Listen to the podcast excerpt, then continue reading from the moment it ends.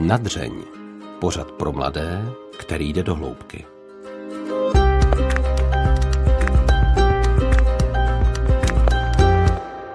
Myslím, že nejeden kluk vyrůstající v katolické rodině dostal někdy otázku, jestli by nechtěl být knězem.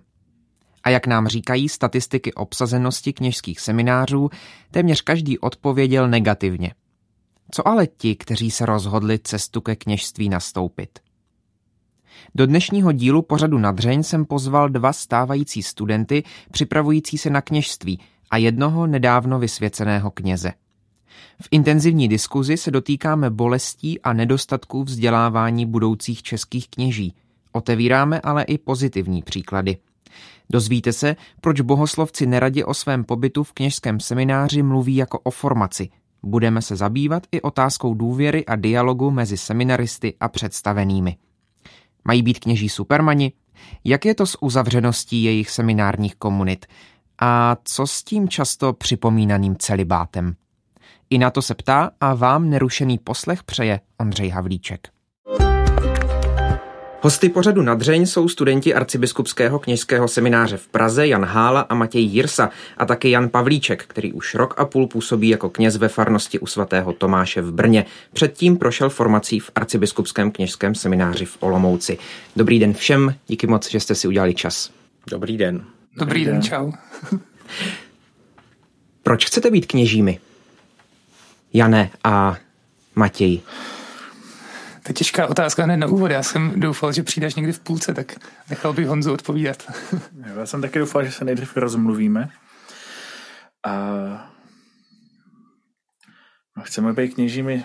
To, no. Takový ultimátum na začátek. Uh... Tak jinak. Chcete být ne. kněžími?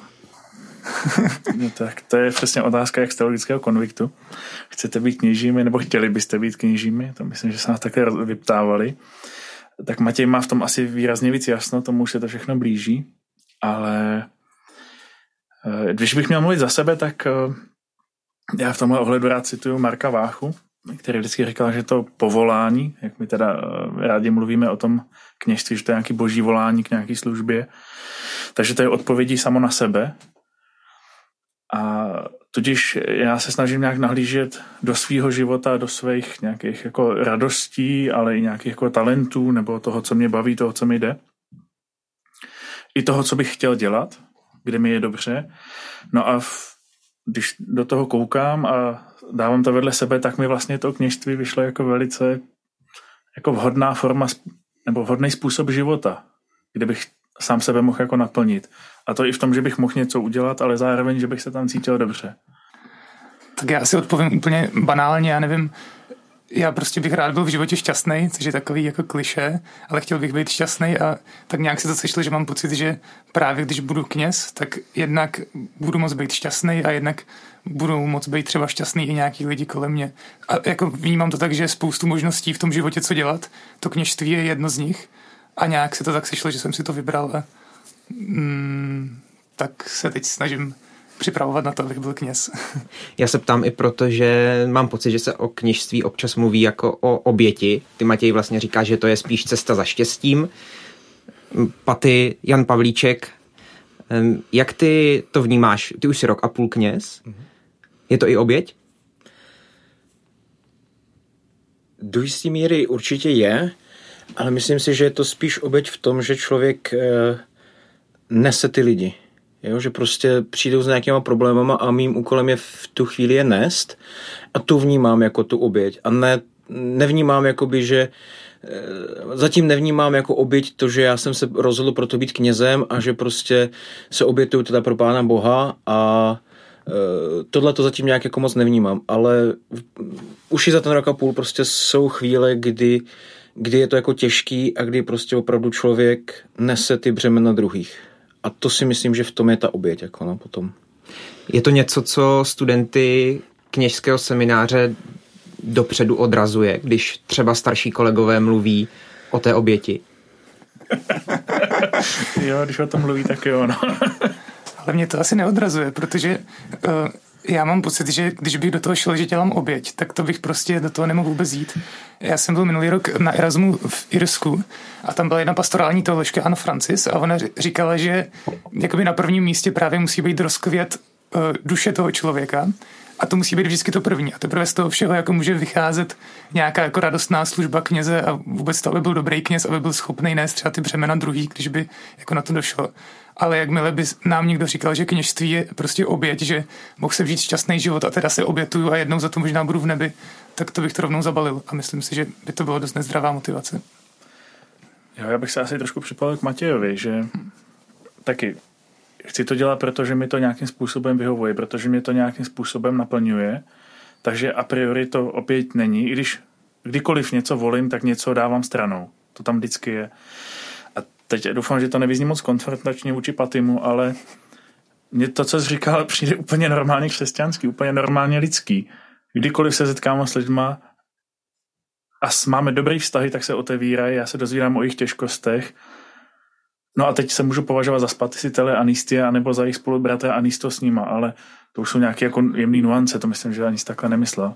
Mm, tak jsem to rozhodně nemyslel, ale jenom jsem tím jako chtěl říct, že ono i v tom kněžství a jakoby v té pozici kněze prostě eh, těch vztahů je třeba u nás ve farnosti třeba 500, jo, a jakože to není to, že prostě neseš jako nějaký těžkosti svých kamarádů, ale že prostě fakt jako někdy je toho opravdu dost, jo, a potom mi to přijde jako byť, to, že, ale jako nezříkám se toho a, a jsem v tom šťastný. Jo, já jsem jako šťastný v tom, že, že s těma lidma jako můžu vůbec jakoby se o těch věci bavit a že, že přijdou a že nějakým způsobem se otevřou a že třeba ke mně vnímají nějakou důvěru. Jo, a že prostě opravdu roze, otevřeme tyhle ty těžké věci. Ale jako to, co jsem chtěl říct, je to, že, že jakoby nevnímám to, že já jako jsem se obětoval a vlastně, že jsem knězem. Jo, to prostě, tak to jako nevnímám kněžství jako moji osobní oběť, to určitě ne. Jak se rozlišuje, jestli být nebo nebýt knězem? Tak podle mě se to rozlišuje na několika úrovních. Jednak se to rozlišuje na úrovni osobní, že já si říkám, tak chci do toho jít, nechci do toho jít, budu šťastný, nebudu šťastný. To je jako nějaká jedna úroveň a druhá úroveň je takže lidi, kteří mě mají v uvozovkách na starosti v tom procesu, říkají, tak je dobrý, není dobrý, pustíme ho do toho, nepustíme ho do toho, má do toho jít, nemá do toho jít. Takže takhle jako obecně na těchto dvou, podle mě, formách to tak přibližně probíhá. Jsou obě dvě ty formy rovnocené? Stejně důležité? Eh, stejně důležitý, jako jsou nezbytný. Obě jsou nezbytný, protože to vlastní rozhodnutí ve vlastním nitru je ten první impuls, s kterým já vycházím, který musím nějak uchopit a být si s ním trošku jistý a víc s ním za někým dalším. A když mi ho potvrdí třeba ten kněz té farnosti, kam chodím a doporučí mě do toho semináře a já opravdu nastoupím tu přípravu, no tak pak je ale nezbytný, aby i ty představení to odsouhlasili. A teprve ty dva souhlasy, můžeme být romantický jako, jako těch snoubenců, jako umožnějí vzniknout ty nové skutečnosti. Pro mě možná ještě jako mnohem důležitější opravdu to moje rozhodnutí nebo to moje rozlišení, protože mám pocit, že eh, jako se může, nebo jako, když si představím sebe, tak si dokážu představit, že bych vlastně tím seminářem proklouzal tak nepozorovaně, že by vlastně uh, mi všichni dávali pořád souhlas, souhlas, souhlas, i když já bych vlastně třeba jakoby knězem být ani nechtěl, nebo by to jako neodpovídalo na nějakou moji vnitřní potřebu a potřebu prostě boží, když to tak řekneme. To znamená, že pro mě je asi mnohem důležitější ještě jako opravdu to moje vnitřní rozhodování a to není jenom předtím, než půjdu do semináře, ale jako každý rok v tom semináři. No a jak vypadá prostor, teď možná se zase otočím k Patimu, jak vypadá prostor v semináři právě vytvářený pro to vnitřní rozhodování? Protože předpokládám, že to rozhodování představených se člověk nesnaží cíleně, nebo ne úplně asi cel, celou dobu cíleně ovlivňovat, že by to nevydržel, ale že spíš eh, je důležitější to, jak to jeho rozhodování. Tak já si myslím, že od toho prostě funguje ten teologický konvikt, ten nultý ročník, nebo i já jsem ho tak prostě jako vzal. Byl jsem rozhodnutý, že chci být knězem, ale prostě i v tom nultým ročníku jsem si řekl, dobře, hospodine, tak jako teď já úplně nevím, jestli to je jenom jako moje přání, nebo jestli to chceš taky ty. A vlastně ten konflikt se myslím, jako, že jsem fakt prožil jakoby eh, v modlitbě a v tom společenství. Jo, že tam už tam ještě není tolik moc školy, vlastně toho vzdělání, takže fakt jsem se snažil modlit a, a být s těma svýma spolužákama. A pak na konci toho konviktu jsem jakoby měl takový jako ujištění toho, že, že je to dobrá cesta a že to fakt tak má být. Jo. A je zajímavý, že já jsem třeba jakoby nikdy neměl pochybnost o tom, když jsem, i když jsem byl v konviktu a potom během těch pět let studií, jako pochybnost o tom, že má být knězem. Nikdy to jako nepřišlo, ani teď to zatím jako nikdy nepřišlo. Jo. Gratuluju. Matěj, ty, jsi, ty jsi jich měl kolik takových gratuluju. pochybností? tak to, já snad ani nepočítám. jako vlastně spoustu a vlastně pořád. No. A je to asi hlavně kvůli tomu, že i to tak nějak vnímám, jako že mám v tom opravdu svobodu, že je to hodně na mě, že samozřejmě Bůh věřím, že existuje, že prostě nějak tím životem doprovází, vede nebo jako má nějaký plán, ale věřím, že ten plán je právě spíš taky v tom, že já se rozhodu a já mám prostě svobodu v té kreativitě, jak to uchopím, jak to prostě stvárním do toho konkrétního života. Takže ty pochybnosti jsou možná, jakoby já je mám ani ne tak, jako co mám a nemám dělat, co je moje povolání, co není moje povolání, jako spíš prostě vnímám, že obojí je možný a co teda uh, chci dělat a v čem budu šťastný třeba i za těch 20 let, nebo za 40, nebo za 60. Vnímáte, že ten prostor pro to vaše rozhodování je cíleně vytvářen ze strany představených uh, semináře? Tady bych asi trošku navázal na Patyho, že mám dojem, že v tom teologickém konviktu byl, tam se o to cílení vytváření prostoru snažili. V tom semináři už jako takovým ještě je to jako otázka, která tam obzvlášť ty první roky leží na stole poměrně otevřeně, ale toho času a prostoru už není tolik. Ale popravdě jako každý to ráno, který člověk musí odejít do té kaple a začít plnit ty denní povinnosti od i ve škole je příležitostí k rozlišování, jestli do toho chci jít a proč to dělám, takže jakoby nějak to tam je jako neustále přítomný. No a v návaznosti na to otázka na tebe, Paty. Ve chvíli, kdy je bohoslovec vysvěcen na kněze, tak... Um, ještě na, na jáhna. Ještě, ne, ještě na jáhna samozřejmě, ale potom na kněze, a to beru jako ten úplně definitivní krok, hmm.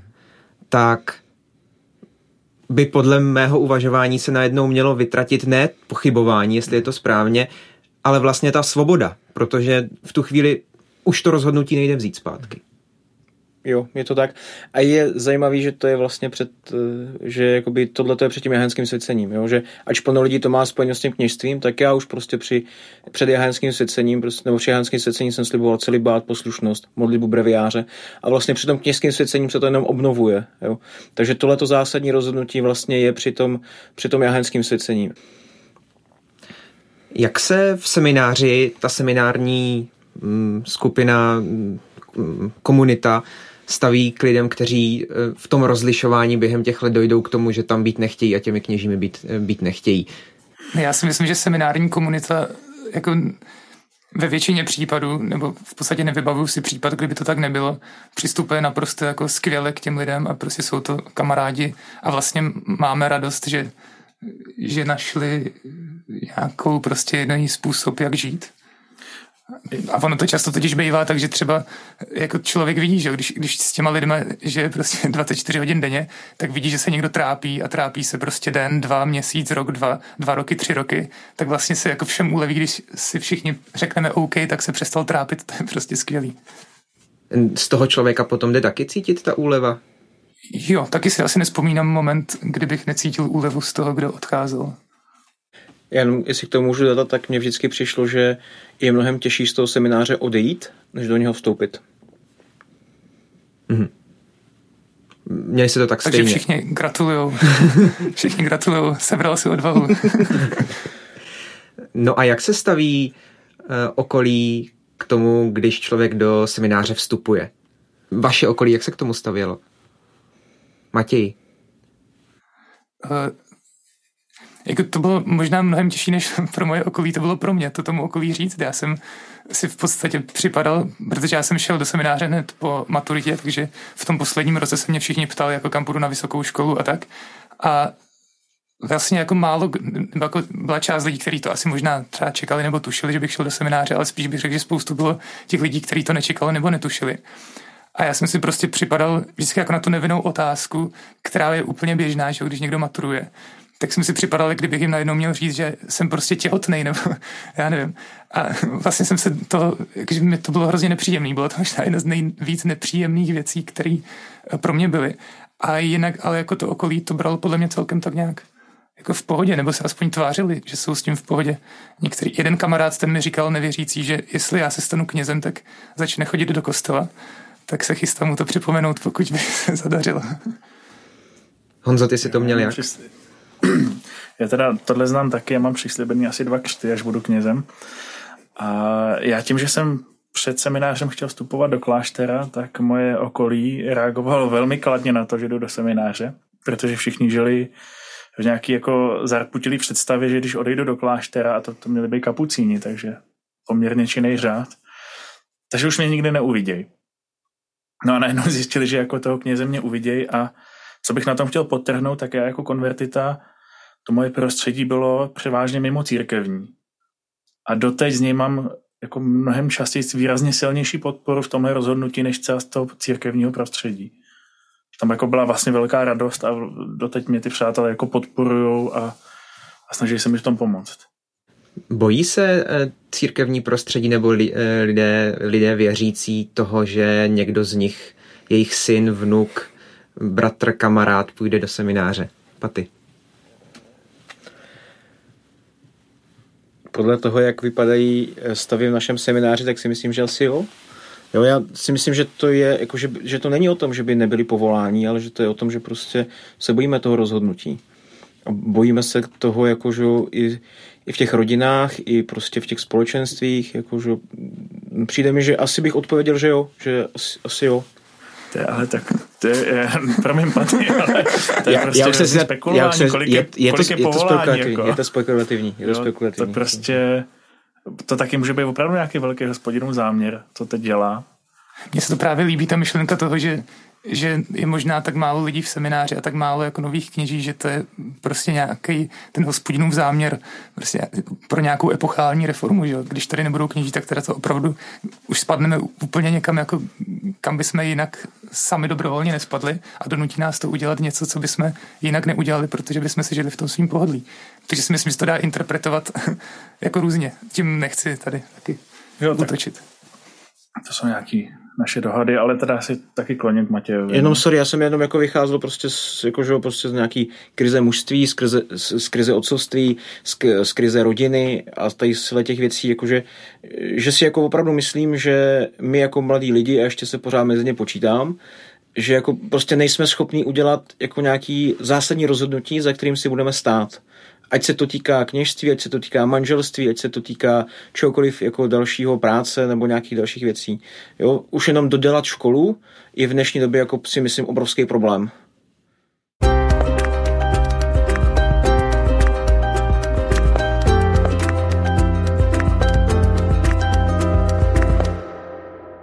Ty seminární komunity jsou poměrně dost malé, a velmi rychle se snížily od těch 90. let, kdy, kdy byly naopak eh, velké i, i v Olomouci, i v Praze, aspoň podle těch čísel, na která jsem koukal. Teď je vás v obou seminářích 15, 20, taková čísla zhruba. Jo, nás je tady aktuálně 16 s dvěma studentama z Erasmu. Mm-hmm. Já si myslím, že v Olomouci je 19 teďka. Mm-hmm je to poměrně malá komunita a teď si představuji a možná, možná trochu fabuluji, eh, že v té komunitě jsou navíc k tomu eh, velké nebo různé věkové rozdíly, eh, různost prostředí, ze kterých, ze kterých ti lidé přicházejí, různost vzdělání. Jak to funguje dohromady? Jo, já myslím, že to funguje skvěle, protože to všechny rozvine trošku. Teda, jako to je ta idea, že jo. Idea je skvělé, protože se potkáváme, mluvíme spolu a rozvíjíme se realita je taková, že pod všem tím tlakem školy a seminárního programu my se zase tak ve velkém nepotkáváme a přestože to je malá komunita, tak je vlastně roztříštěná do většinou vždy po těch ročníkách a pak někdy po nějakých jako zájmových skupinách. Jakoby tím, že já jsem šel opravdu do toho semináře hned po Gimplu, tak vlastně já jsem měl podle mě tu pozici nejvýhodnější, že já jsem byl vždycky jak, jakože jsem ten mladší, že. Podle mě já jsem vždycky, vždycky jsem tak nějak se strachoval o ty starší lidi, protože to podle mě pro ně to jako musí být úplně hrozný, že, že už jsou zvyklí žít nějaký normální prostě v úzovkách život a najednou se vrátí eh, prostě do prostředí eh, v podstatě jako pubertálních lidí, ještě krátce po té maturitě. A myslím si, že to jako pro ně to podle mě musí být těžký. No. Myslím si, že pro mě, pro mě ani ne. Vlastně to funguje nad očekávání dobře, ale zvlášť, jsou tam potom situace, kde třeba, nevím, nějaký bohoslovec, který mu je x let a musí chodit o povolení prostě k vicerektorovi, který mu je x let plus tři, tak jako si myslím, že tohle to může být vlastně docela mm, pro tyhle lidi těžký. No. A tady myslím, že jsi na to zásadní, jestli já si můžu vzít slovo, že ani není tak problém ty komunity těch jako chlapců, co přišli po maturitě, to je vlastně hrozně osvěžující a pěkný, ale mnohem horší je ten systém, který ti vlastně sebere to všechno jo, a začne ti tvrdit, ty se ale musíš teď naučit, jak se sebou zacházet, ty se musíš naučit, jak nakládat svým časem. A to, že jsi prostě tady x let jako už fungoval ve světě, třeba si podnikal, to vlastně nikoho nezajímá, protože dokud na tebe nevyložil biskup ruce, tak seš vlastně přece jenom trošku jako člověk druhé kategorie a nemáš právo o sobě rozhodnout. Jo. To třeba přesně si vybavuju uh, situaci v konviktu, kdy mě, jsem byl poučovaný o tom, jak širokou kravatu si můžu vzít a jak, jak, jak ne a co je společenský a co není společenský, tak jsem si říkal, tak já jsem mladý, já to zkoustu, mě to vlastně přišlo vtipný a měl jsem dost rozumu na to, abych nosil to, co mi přišlo jako správný. Ale říkal jsem si, kdyby mi bylo 40 a někdo by mi tohle začal říkat, tak to bych asi nezvládl.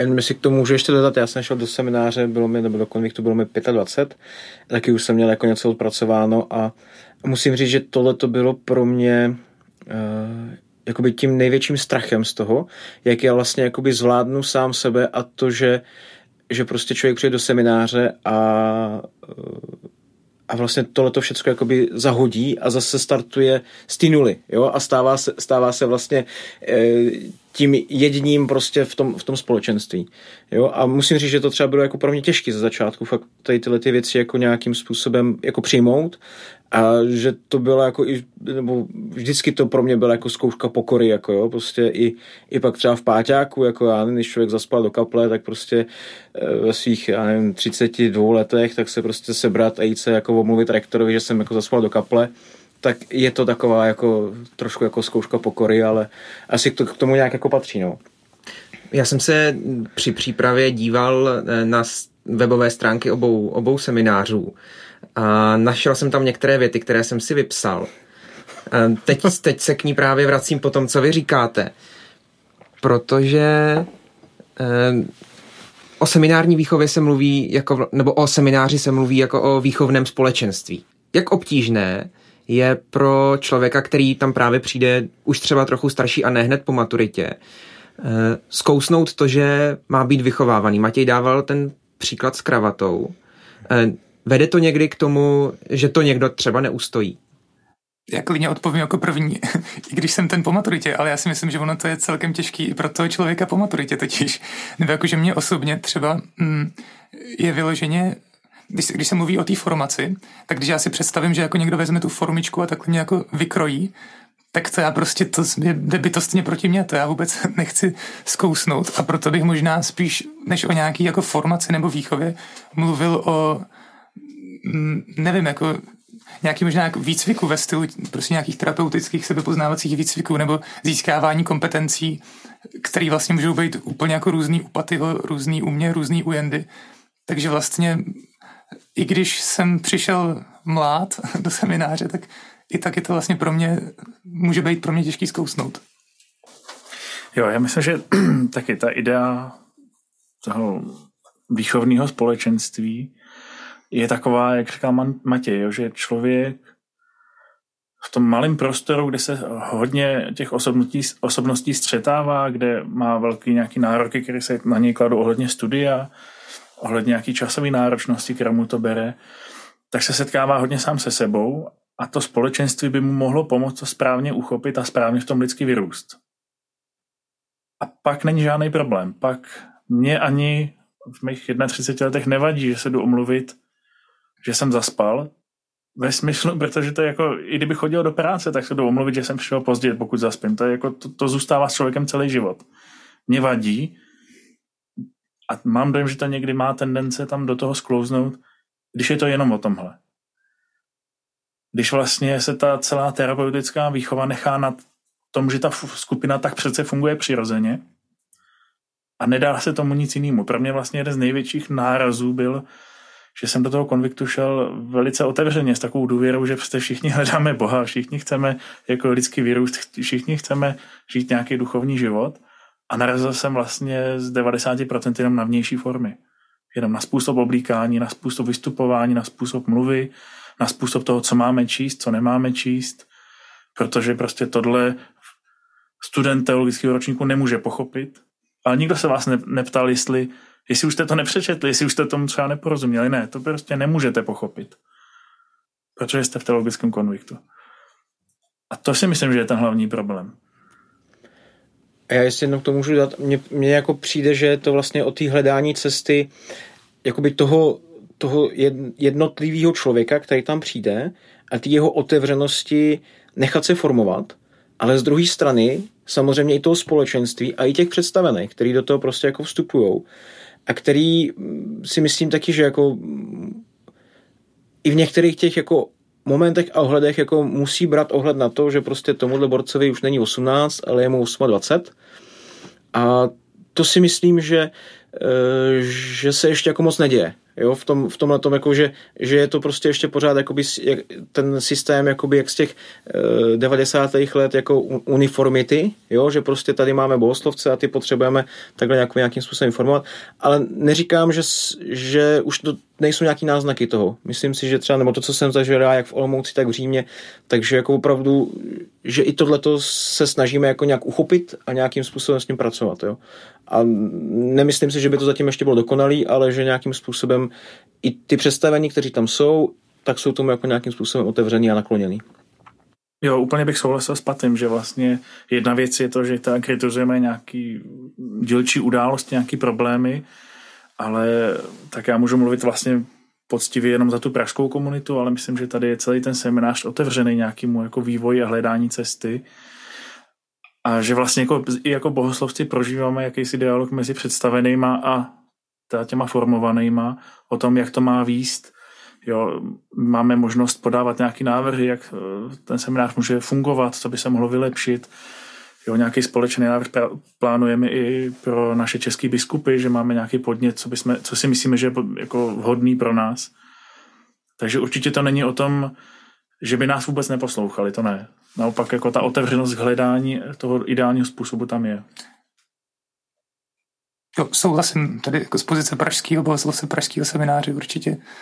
Um, se mi nestalo, že bych v podstatě nemohl jakoby něco kritizovat z toho, co by mi vadilo, že bych se nesetkal prostě s pochopením nebo s přijetím. Ne vždycky se to třeba změní, ale, ale jako je možný si o těch věcech povídat a za to jsem rád. Já jsem nad tím přemýšlel ještě, já jsem vlastně za těch pět let, co jsem byl v semináři, zažil čtyři rektory, kteří mě nějakým způsobem vedli. A když jsem pak jako odcházel z toho semináře, tak jsem jako fakt byl rád v tom, že, že jsem říkal, jo, začíná se to měnit. Jo, nebo začíná prostě, můžeme se tady o těch věcech bavit otevřeně a, a můžeme jakoby i my třeba jako ty bohoslovci něco nějakým způsobem změnit. Otevřít i oči tady v, jako představení tadyhle v tomhle tom, jo, nebo že to může, může mít ten dialog. Není to pozdě, že říká, že začíná se to teď měnit? je všechno pozdě, ne? s tím, tím mě to přesně jakoby evokuje uh, moje, občas, když jsem někdy, už si nepamatuju přesně, kdy to bylo, už to je třeba rok, dva, jsem si s nějakýma zprávy svýma kamarádama, který nejsou úplně třeba z církevního prostředí, povídal o tom semináři a hrozně nadšeně jsem jim říkal, já nevím, a to je skvělý, já jsem prostě mohl přijít a říct, že mi tohle vadí. A oni říkají, ty vole, tak jako když jste dospělí, jako co to myslíš, že je dobrý? Mně přijde, že to je jako velmi smutný, že prostě je možný jenom tohleto. Takže jako jo, souhlasím s tebou, že je to asi určitě pozdě a je to možná vlastně i málo, že jo. Ale jako nevím, jo, to nechci tady nějak kritizovat, ale moje oblíbený jako, přirovnání je, že jedno okej mezi slepými je sice králem, ale je pořád jedno okej. A ale, jako, ale posouvá se to. A já třeba, když jsem tady zažil, jsem už tady pátý rok v pražském semináři, tak prostě eh, jako vidím velkou snahu se posouvat. A to, to není totiž tak, že ty, který by ten seminář vedli, by byli prostě ty myslím, že mají stejnou jakoby chuť tomu přijít na kloub, jak by se to teda mělo dělat, ale my si prostě sebou táhneme tu káru prostě jak se to dělalo v těch seminářích několik set let a je prostě asi těžký z toho nějak jako vyskočit a ani to není v kompetenci těch, který jako zrovna ten seminář vedou. To je nějaká jako otázka pro jako celocírkevní, celosvětová. To se nedá jako redukovat tak, že ten, který se jednou stane prostě na pár let direktorem, tak může udělat nějakou jako větší změnu. To, to podle mě není možný. Já jsem v tom jenom chtěl dodat, jakože mně přijde, že to vlastně neví nikde, jak se to má dělat, jo? že to je prostě opravdu o tom hledání. Třeba ve Francii že jo, byl, byl ten eh, pokus o to, aby, aby se ty kluci prostě rozsázeli po farách a byli tam prostě a už žili nějak jakoby tu pastoraci, nakonec se ukázalo, že to vlastně jakoby není úplně dobrý systém. Jo? Takže mně přijde, jako, že zvlášť asi i v té Evropě, takže se prostě jakoby hledá nějaký ten systém toho a, a že se to nějak jako posouvá a jak jsme prostě v církvi zvyklí, tak je to prostě po velmi, velmi pomalých kručcích, ale jako směřuje to ku předu, tak to si myslím, že na tom asi to důležité a podstatné, to, že to nějak nestojí, nestagnuje, ale že to jako se snažíme se to nějak jako posouvat dopředu. No. Kdybych na to navázal, vy jste říkali, co už možné je, tak co možné ještě není a mělo by být? Já myslím, že, že nejde ani mluvit o nějakých jednotlivostech, nebo jako mohli bychom jmenovat asi spoustu věcí, ale to by nikam nevedlo. Mě dlouhodobě asi zaujal jeden z těch věcí, a to je ale zase, to je celý církevní problém. A to je ta nedůvěra. Jo, to je teda hodně častý Matějovo téma, ten o tom rád mluví, tak já jsem to tady trošku sebral. Ale jo, to, to nastavení nedůvěry, že my třeba požádáme, já nevím, hele, potřebuju ráno se dospat, jsem utahaný a takhle a priori na mě koukáno s tím a ty vlastně jako nechceš jít na ten program, ty se vlastně nechceš modlit. Jo, nebo to může být i složitější problém třeba ohledně karantény, kdy jsme mluvili o tom, kolik toho času společně trávit v nějakým jako zarouškovaný v kapli nebo ne. A jakmile člověk se trošku postavil proti tomu, tak hned taková ta a priori nedůvěra a ty vlastně tohle nechceš dělat s náma, ty jsi tady určitě proto, abys to trošku očůral a dělal si to po svým. Jo, nebo no, a tohle, tohle mi přijde, to je jako plná církev, jo. Ty říkáš něco, co není běžný říkat, jestli ty nejseš trošku odjinut, jestli ty nejseš nějaký heretik, jestli ty nejseš tohleto. A všechno se řeší těmhle jako aparátama, hledá se to ta správná forma jediná a nedůvěřuje se kýmukoliv vybočení. Tak to myslím, že je celkově jako problém, který se promítne i do toho semináře, a který vlastně svazuje ruce, aby jsme mohli svobodně mluvit. Jak, kolikrát jste zažili, že můžete úplně svobodně mluvit o církevním společenství? Jo, je to podle mě třeba tohle nějaká, já tomu říkám, principiální nedůvěra, která třeba mám pocit, že tady v pražském semináři vlastně není, není taková, nebo jako, že tady máme důvěrný prostředí a že když já jsem tohleto přesně formuloval, tuhle tu kritiku, tak se na to nějak jako zareagoval, mám pocit, aspoň jako, co mám, možnost posoudit ze svého případu života, ale že tahle jako principiální nedůvěra vlastně církve vůči jejím členům mi přijde něco, co je přesně to, co by se ještě mělo změnit, jak se na to ptal. Nebo, ale to se nezmění prostě v nějaké jednotlivosti. Správně, jak říkal Honza, to se musí změnit nějak jako postupně v tom proměňování mysli, nastavení, že to není tak, že prostě kněz jde do té farnosti skrotit ty prostě lidi, kteří mají tendence řešit a prostě utíkat od Boha a teď tam přijde ten kněz, který je teda bude jako krotit tím byčem a možná taky medem, když je prostě trošku osvícený, ale, ale bude je krotit a jako nedej bože, aby si ty farníci platili svého vlastního kněze, protože on by je pak nemohl krotit. Tak tohle je něco, jako, co mi přijde, že je dost zhoubný a co je potřeba uh, nějak jako postupně proměňovat. A není to všude, že jo? Jsou jako v návaznosti na, na to, jak jste mluvili oba dva, o, a teď teda ne o nedůvěře, ne, nedůvěře v celé komunitě, ale o nějakých dílčích aspektech té nedůvěry, eh, tak mě napadlo, jestli eh, třeba tu nedůvěru, kterou občas cítíte od svých představených, pokud to takhle chápu správně. Ne, takhle to nechápu správně. Kde, kde? Tak možná, dobře, jinak, to, jinak tu otázku. Kde jsou ty dílčí aspekty nedůvěry, o kterých mluvíte? Protože já tomu úplně nerozumím teď. No, ve smyslu, třeba konkrétně v semináři se to asi projeví tak, že ta důvěra tam je. Já myslím, že vlastně s našimi představenými máme a priori přátelský vztah, nakolik to dovoluje situace. Ale ta nedůvěra je v tu chvilku, kdy já chci změnit něco, co je tradiční. Co je jako podle všech to přece patří k semináři, že takhle to tady vypadá. Jo a přesně pak přijde nějaká chvíle, kdy se bavíme o tom, jestli je pro mě důležitý, abych se něčeho účastnil po každý nebo něco a v tu chvilku, jak já ty, jako přicházím s nějakou změnou nebo s nějakou touhou, tak se tam vlastně jako implicitně vkrádá a nechceš ty vlastně si jenom jako ulehčit, nechceš ty, jo, a mám dojem, že se to, ale že to je vlastně to, co máme z té křesťanský, eh, teď mi chybí slovo, v tom našem jako způsobu myšlení, ale jako celá církev, jo. Ty si prostě čteš buddhistické knížky, no tak ty určitě ale vlastně nemůžeš být dobrý křesťan, ty chceš někam utíct. Proč to potřebuješ, když my máme úplně všechno? A to taky není pravda, že jo. Ale ta nedůvěra tam a priori je. Jo. Ne bych to možná řekl, že to je jakoby mnohem spíš totiž nedůvěra jako systému, než konkrétních lidí. Mně se fakt jako příští říct, že bych jsem zažíval nedůvěru od svých představených, protože tam já ji, minimálně já ji asi jako zažívám, si myslím. Ale to už nic nemění na tom, že žijeme v tom systému. Ten řád seminární, ten tady prostě byl už předtím. Úplně jako konkrétní příklad třeba řeknu. um, ještě do nedávna byla nutnost, když člověk by opustil seminář dopoledne zapsat si eh, jako ven ze semináře, tak si musel napsat na vrátnici prostě Matěj Jirsa, tenhle ten den datum odcházím, protože vracím se tehdy. A to je prostě jako nedůvěra toho systému, to, který se tady nějak jako dědí a který, který uh, se s náma táhne dál. Potom, když jsme tohleto otevřeli s našima představenýma, tak si řekli, jo, vlastně, teď to je, to je prostě jako blbost, to, to nebudeme dělat a zrušilo se to. Ale jako to, že v tom systému jsme, tak to nás jako automaticky na nás tuhle tu nějaký jako tu principiální nedůvěru je tam cítit, ale ne možná tolik z těch konkrétních lidí jako z celého toho systému nebo z celého toho um, prostě makrokosmu církve, abych tak řekl. Tak ono ještě opravdu může hrát prostě roli to, že se mění nějaký zaběhlý struktury. Prostě pokud já jsem zvyklý společenství prožívat eh, u stolu a v kapli a přijde mi nějaký mladý člověk, nebo starý, to je jedno úplně, nějaký člověk, a začne tvrdit, hele, ale já ho chci prožívat jinde a tohle nechci dělat, no tak uh, tomu konkrétnímu, komu to sdělu, to samozřejmě jako může zahýbat s jeho viděním světa.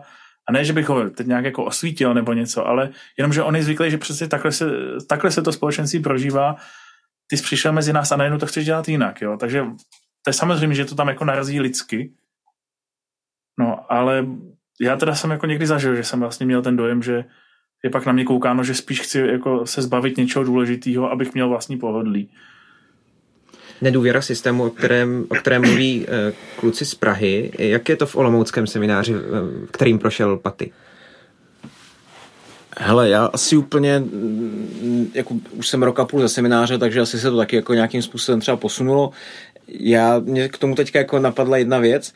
Já vlastně, když jsem byl v Konviktu a potom dva roky v Olomouci, v semináři, tak tam byl, byl, byl tam prostě nějaký, byl tam otec Štefek tehdy jako rektor a potom vlastně přišel, když já jsem ve třetíku odcházel do Říma, tak přišel prostě Pavel Stuška, který je rektorem doteď, jo. A pro mě vlastně jakoby možná i o téhle důvěře, jak, se, jak jsme se teďka tady jako nějak bavili, tak já když jsem prostě přišel z tohoto olomouckého prostředí do Říma, do semináře, tak první, co bylo, když jsem se poprvé potkal s rektorem, tak mi předal klíče a řekl, tady máš klíče od baráku.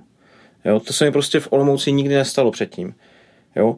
A tohle je podle mě ten akt té důvěry. Jo? To, že prostě, hele, tady máš čip, tady máš klíče a vlastně jako já jsem mohl kdykoliv kamkoliv jít a jestli se mi za ten rok stalo možná, že jednou jsem šel někam jako bez toho, aniž by o tom věděl rektor nebo více rektor. Jo, ale jinak prostě vždycky, když jsem někam šel, tak jsem to samozřejmě říkal, jo, ale jo, tohleto, pro mě tohle byl jako obrovský akt důvěry, to, že prostě přišel a řekl, tady máš klíče od celého baráku.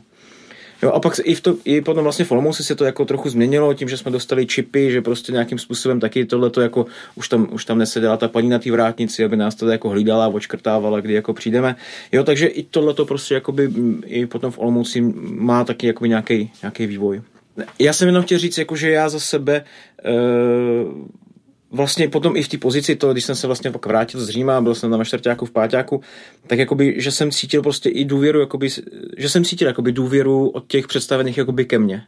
Jo? A že to bylo, že to bylo jako i vzájemný. Jo? Že opravdu to bylo takový, že já jsem jako neodcházel ze semináře, že bych měl jako nějakou zášť nebo něco takového. Jo, já a teď zase to jako není o žádným konkrétním představeným, jo? to je zase otázka toho systému. A proč vůbec potřebuji vědět, že jsi mimo dům? Proč potřebuji vědět, že někam chodíš? proč potřebuji vědět, že tam nejseš? Pokud si plníš to, na čem jste se dohodli, že máte nějaký společný program, pokud duchovně rosteš, což eh, zjišťují z těch pravidelných rozhovorů, tak vůbec není, pot, jsi dospělý člověk, není vůbec žádný důvod, aby byl omezený na tom místě. A ještě k té nedůvěře mě napadlo, jako známý, jako pro mě teda už jako víckrát uh, případ, s kterým jsem narazil, nebo na který jsem narazil, podávání přímši. No to zní jako až jako banálně, ale pokud je prostě vznikla debata o přijímání na ruku, jestli jo, ne, a nějak se o tom debatovalo, a úplně běžný způsob našeho myšlení je, no jo, ale pokud se tohle všechno tak jako uvolní a takhle, kde to skončí? To si to pak budeme posílat mezi sebou v kruhu nebo co? Jo? A tohle je úplně ta, ta šílená věta, jako kde to skončí, pokud se to uvolní, kde to skončí. Ten náš a priori strach k tomu cokoliv v církvi změnit, protože kde to skončí. Jo, a strach z toho, že jsme vlastně jakoby sešněrovaný, že jo? A že jsme vlastně jenom jako banda ďáblů, který to chtějí celý zničit a udělat špatně, protože nám nejde o to, to dělat dobře, ale chceme to všechno zničit, chceme to uvolnit, aby to bylo celý jinak. A ono tohle je jako mimochodem hrozně zajímavá i teologická nebo antropologická otázka, že jo? jak se přistupuje k člověku, jestli k tomu, který je prostě principiálně špatný a tak ho musíme tady jako svázat zvenku a nějak jako mu dát tu úzdu a teď ho jako krotit tím bičem, aby teda nějak aspoň došel do toho očistce při nejlepším, anebo jestli je to člověk, který má v sobě dobrý potenciál, který jako přirozeně tíhne k dobrýmu, jestli je přirozeně boží obraz a je možný v něm jako tohleto rozvíjet. A zase se tím dostáváme, že, že to, ten současný stav je prostě důsledek nějakého historického vývoje, že? Jak, to, jak to tady bylo. A možná zase dobrý upozornit, že třeba že nedávno proběh v semináři s, uh, nějaký blokový seminář hodegetiky, což nějakého duchovního doprovázení. A tam už třeba, a je to teda jako akce, kterou nám zprostředkoval seminář, aktivně se na tom ty jako představení podíly, aby to vůbec bylo. A tam se naopak mluví o nějakém jako zkompetentňování těch doprovázených. To zná každýho jednotlivého křesťana, aby co nejvíc toho mohl vlastně mít ve svých rukou a byl on ten, který má schopnost rozlišovat. On, který ví, co se děje v jeho životě. Takže jo, je vidět, že to něco tady zůstává a něco nového se snaží to jako nějak proměnit a je to hrozně spojitý, takže rozhodně asi nedojdeme dneska tomu, seminář je dobrý nebo špatný, jo, on je. Při tom, co říkáte, jaké, jaké, jaké kněze eh, seminář formuje? Nemáte rádi to slovo formuje, to už jsem pochopil, tak možná ještě jednou. E, jaký lidé vlastně odcházejí ze semináře? Určitě nehotový. To je asi důležitý a mě vlastně dlouhodobě vždycky zaujalo, že starší církev s tím uměla líp pracovat. Eh, že ten novokněz vlastně nedostával hned všechny spovědní fakulty, ale začínal třeba spovídat děti a starý lidi. Jo, to znamená lidi, kteří nemají ty zásadní velký životní problémy jako ty pracující, anebo naopak ty, kteří už za ty léta života už by to měli být zpracovaný, už by to měli s tím umět zacházet, aby, aby i toho kněze teda něco naučili. A on postupně rost k tomu, že teda mohl spovídat třeba všechny. Jo, že kněz, který odešel, nemohl hned kázat, protože potřeboval taky nabrat zkušenosti, aby mohl jako rozmlouvat. A tohle vlastně do jisté míry úplně vymizelo. A vlastně ten nešťastník, který je vysvěcený a po roce jáhenství, jako musí dělat všechno. To znamená, to už je problém systému církve a ne systému výchovy kněží. Tak on je to no, celý jako propojený, že se, mám pocit, tady snažíme říct. Přesně a hlavně, že, že ani jako to ani jako nemá šanci nikdy jako zvládnout se to naučit za, za pět let v semináři problémy jako života ve farnosti. On je musí vlastně v té farnosti taky znova nasát, znova zažít i z té svý nový pozice třeba, i z toho, no, jak se mu lidi nově otvírají.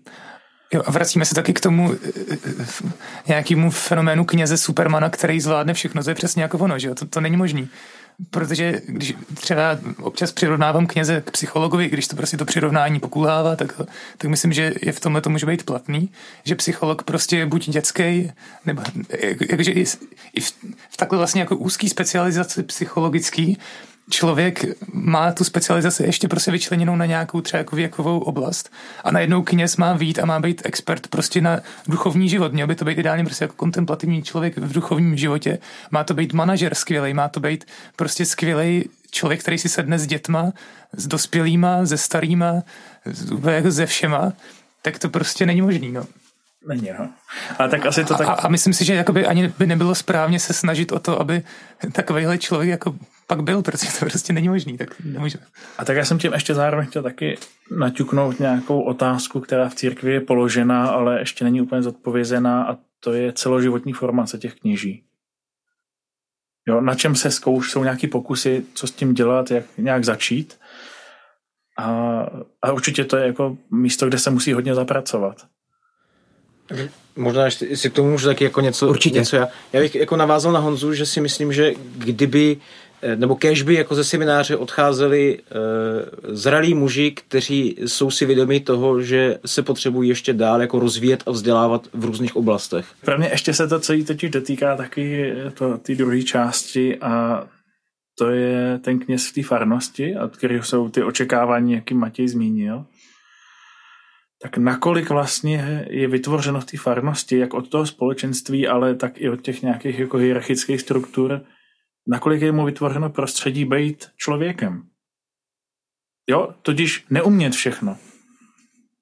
Jo, být prostě přijdu, já nevím, hodně to jako zjednoduším, ale prostě přijdu jako uh, kni, novokněz, uh, který prostě prošel charismatickou obnovou a přijdu do toho a samozřejmě si a sednu si s mladým a budeme zpívat všechno skvělý a bude tam prostě malý kontemplativní společenství, který prostě bude muset říct jasně, ty o tom ale nic nevíš a nám to nevadí, my budeme dál pokračovat, ale ty zase musíš taky umět uznat, že my můžeme fungovat sami, že jsme teda schopní, jo, nakolik se v tomhle tomu umíme jako vejít.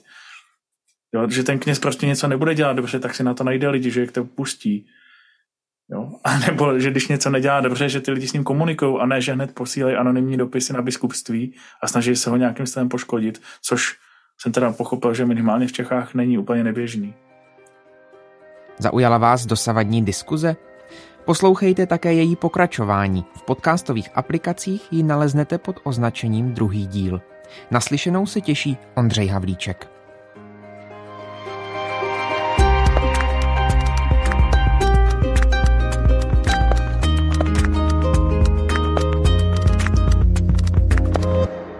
Podcast Nadřeň vzniká na Radiu Proglas, které žije z darů posluchačů. Pokud nás chcete podpořit, budeme rádi.